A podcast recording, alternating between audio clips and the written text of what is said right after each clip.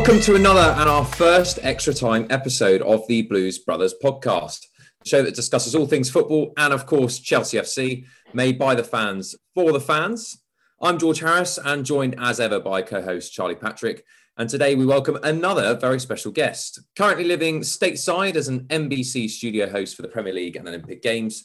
We are delighted to welcome Rebecca Lowe to the show. Hi, Rebecca. Thank you so much for joining us. Um, we realise. How are you doing? Sorry, I'm losing little bit. Can you hear me now? Looks beautiful where you are, and we're so grateful that you're here uh, to share with us today with the fans.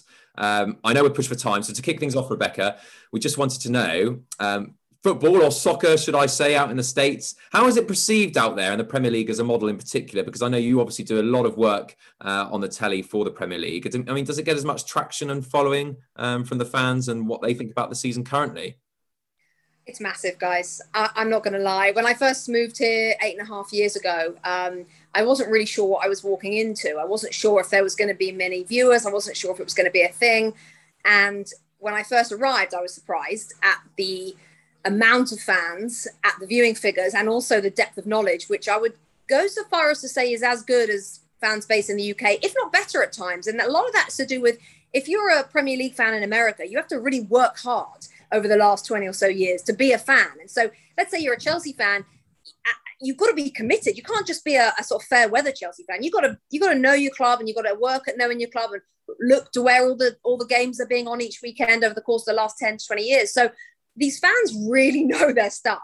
Um, so it, that was when I first arrived. Now here we are in 2021, and we're breaking records a lot during the season in terms of well over a million viewers. Um, we have these fan fests, which we're about to do one in LA, which is going to be amazing. Where I think the last one that we had booked was in Philadelphia just as the pandemic started, so we had to cancel it. But we had 26,000 people who were going to come to the to the fan fest, and all that is is like us taking the show on the road and putting on a load of fun of things around the show. And that's just a, it's not even a live game of football. And there was 26,000 people coming um, before the pandemic hit. We've done them in Boston, we've done them in New York, Washington, Austin, Miami Beach. So we're now heading to LA and we're expecting thousands again. So to answer your question, I see football shirts everywhere. Um, when I first arrived, it was sporadic. Now it's a weekly thing, if not a daily thing. Would you say, like, then obviously, because the big things over in America, you know, the NFL, the NBA, probably yeah. Major League Baseball as well, would you say that it's kind of, are those still the dominant ones in America, or would you say the Premier League is now kind of sort of working its way up to being that kind of level? I think Charlie, it's working its way. It's definitely not. I mean, the NFL is like a, a juggernaut that you mm. ain't stopping anytime soon. Um, the NBA is a little lower on, underneath NFL, and then you've got Major League Baseball, which I would say is tr- the most traditional of American sports. It's the oldest, I think, and it's sort of maybe a generational thing. That is not really attracting the kids. Baseball isn't really um, packed stadiums full of like eight year olds. They all want to watch the soccer um, or football, I should say. Um, ice hockey is the fourth, but I would say Premier League challenges ice hockey. So I would say it's getting up there as the fourth most, was definitely the fourth most popular, I think, sport in the States. Uh, it's the most played sport in the States. And parents love it, of course, because there's very little problems with um, head injuries like there is with the NFL. And kids playing American football is really, really like, oh, I, I have a five year old boy and I'm not putting my five year old boy anywhere near American football. Fact. Um, so I think it's, it's, getting there, boys, but it's really going to take it's going to take a generation. So all of the kids now that I see playing football are all wearing Premier League shirts, like the eight year olds, the nine year olds, the 10 year olds. But when they get to like 28, that's when I think a real shift will happen. I think it's a little shift has happened and it's continuing, but give it another 20 years. It's going to be a slow burn, but it's going to get up there because it's the world's sport. I mean, we can't get away from it. Everywhere else absolutely loves it. And America, I've always said, when it starts to wake up to football, it's going to be a beast. And it is starting to wake up now, for sure. I mean, the States is such a powerhouse in terms of sports, and we see a lot of American owners who are invested in, in Premier League sides. I mean, could you could you ever see? Because I've seen the traction, you know, the, the news going around. Could you ever see the Premier League fixtures ever being in America? Because we've obviously had the NBA at the O2 Arena in London. We've had NFL fixtures at Wembley and, and more recently at the uh, Tottenham Hotspur Stadium. I mean, could you really see Premier League fixtures being played out the states, and would that be the next step? Do you think in getting people on side in the in the states? I think George, Fixtures plural, probably not. Fixture, maybe one or two, maybe. And it's all down to money. I mean, let's be honest, it's all about money. So if the American owners decide that's the route they want to take, then they'll do it. And they'll, and they'll, by the way, all you need is 14, I think it is 14 to six vote in the Premier League in terms of ownership. And we're getting up to 14 American owners at this rate. So American owners are starting to take over, and then you're going to see that become a possibility. I think we're quite a way away from it. I think obviously uh, football in England is much more say traditional, it's more, it's like a religion, as we know.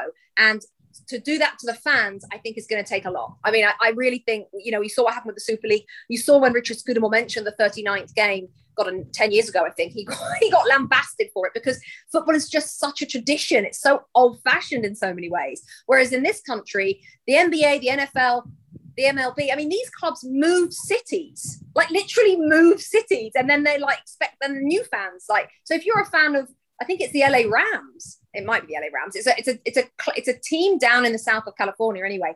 They've now moved to Las Vegas. And it's like, well, what happens to all those fans? So that's just a thing in America. They they can do that. They move cities. It's a bit random, to be honest. Um, but you could obviously, can you imagine? Oh, Man United are moving to London. I mean, it's just never going to happen. So the viewpoint in America is different from England. We do look at they do look at things differently. So they would see nothing wrong with having a Premier League game here. But I think English fans would see a lot wrong. So I think that would be a big battle ahead. And you mentioned obviously you know, there's quite a lot of American owners in the Premier League now. You know the likes of the Kroenkes at Arsenal, got FSG at Liverpool, etc. What is it do you think that attracts like American businessmen to a Premier League football club? Because a lot of them are often multiple owners. You know, in terms of they'll own, own an NFL club and then they go and buy a Premier League team. What is it about a Premier League team that is attractive to these businessmen? It's interesting. I think it's the thrill because we have a division where there's relegation.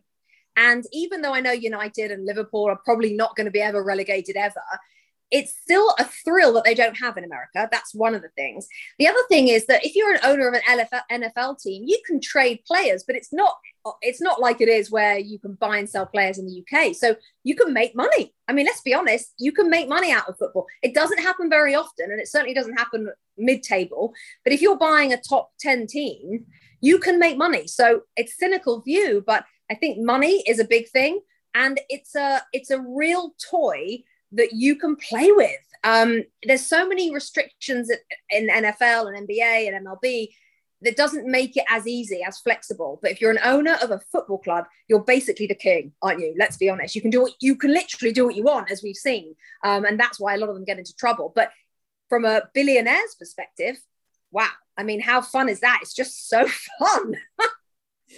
and in terms of um, you know, the Super League obviously didn't go down well. Um, a lot of you know fans in England, particularly like Arsenal fans, not not don't particularly like the Kroenkes at all. United fans have over the years generally been quite anti the Glazers until they bring Ronaldo back, and it's all right for a little while. But you know, what's the American fans like? American Premier League fans, how do they look at these American owners? They look at them in the same way that the British fans do. Or do you say there's a slightly different look, uh, different perspective on it? I think it's a slightly different perspective, Charlie. To be honest, I think that they, a lot of the American fans listen to their British counterparts and understand their gripes, especially say the United fans. I had a lot of messages from American-based United fans who were angry, are very angry with um, the ownership the, and the Glazers, but they're not quite as fervently angry because they don't. I don't think they feel it affects them quite as much as it affects the British-based fan. And also, it goes back to this religion, really, that football is. I mean, you you know, you cut us all open. We we bleed our club's colours, and I think that that is a very English thing. Um, the American fan, this is a perfect example for you. When we do a fan fest, guys, it's, you know, there's beer, there's all sorts going on. And you've got Chelsea fans next to West Ham fans, next to United fans, next to Liverpool fans, next to Leeds fans, and they're all loving each other. There's no an- animosity. It, they don't have the American Premier League fan doesn't have that edge that the British Premier League fan has just through culture. You know, it's like going to an NFL team. You don't chant like you do in England. So it's a really different culture. So from that perspective, they don't they don't really have the anger in them. That they're, they're not. They understand. They understand. I'm not. I'm not excusing what some owners have done, but they American Premier League fans understand the cultural difference that I think is the problem mainly when you look at some of the owners. But the American Premier League fan get it because they're American, and so they're not as angry about it. Do you see what I mean? Mm. We probably we probably should have done this first, Rebecca. But um, can you just give us a little insight for the fans listening today about your journey because you obviously came from the UK, moved to the states, and have now got into the presenting world. I mean, just give, uh, if you could, a screenshot for people who may be looking to get into presenting and and why you chose to move to the states and, and how that's worked out for you. Yeah, sure. I mean, screenshot is uh, graduated from university, wanted to be an actress, and I entered a competition. So I'm to do this. I entered a competition which was run by the BBC in 2002, and the prize was a six-month contract on Football Focus, Match of the Day, and Final Score as a reporter for six months. And I always loved football. My dad took me to Selhurst Park growing up, and I'm a massive Palace fan. So I was doing, trying to get an agent, trying to be an actress. And my friend said to me, "Oh, look, it was literally on the back of a cornflakes packet, right? This competition." She's like, "You love football. Why don't you apply?" I was like, "Well, I'm never going to win that. I'm a girl. I'm a woman." It's like 2002. We're still in the dark ages. Anyway, I did apply, and back then, luckily for me, BBC were starting to be quite politically correct, and I won.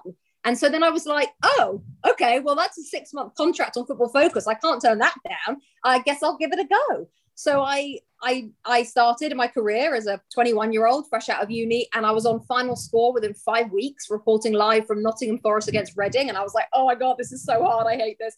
But I stayed and I carried on, and I ended up doing um, Radio Five. I was about three or four years on Football Focus and Final Score, Radio Five Live, BBC News 24 went to Setanta Sports to do the what was called the Blue Square Premier, which is now the National League, I think, as a pitchside reporter and FA Cup presenter. And then I went to ESPN UK and I was the pitchside reporter for the Premier League coverage. And I presented the FA Cup final for them and all the England under 21 games. And then I was kind of fed up and I was kind of thinking, I think I've just, it wasn't really changing for women. And I was struggling against a lot of the problems that I, I experienced, whether it be the fans or some managers, uh, various things which were making it hard to be a woman in football. So I was very close to giving up. And then my agent called me out of the blue in the final year of my contract with ESPN and said, Are you sitting down? And I was like, Yes. And he said, Well, I've just had a call from NBC. They've won the rights to the Premier League and they want me to fly over and talk about you moving to America to present it. And I literally, chaps, literally fell off my chair. I was like, I'm sorry, what? You mean as a pitch side reporter? He said, No, no, no, as the presenter.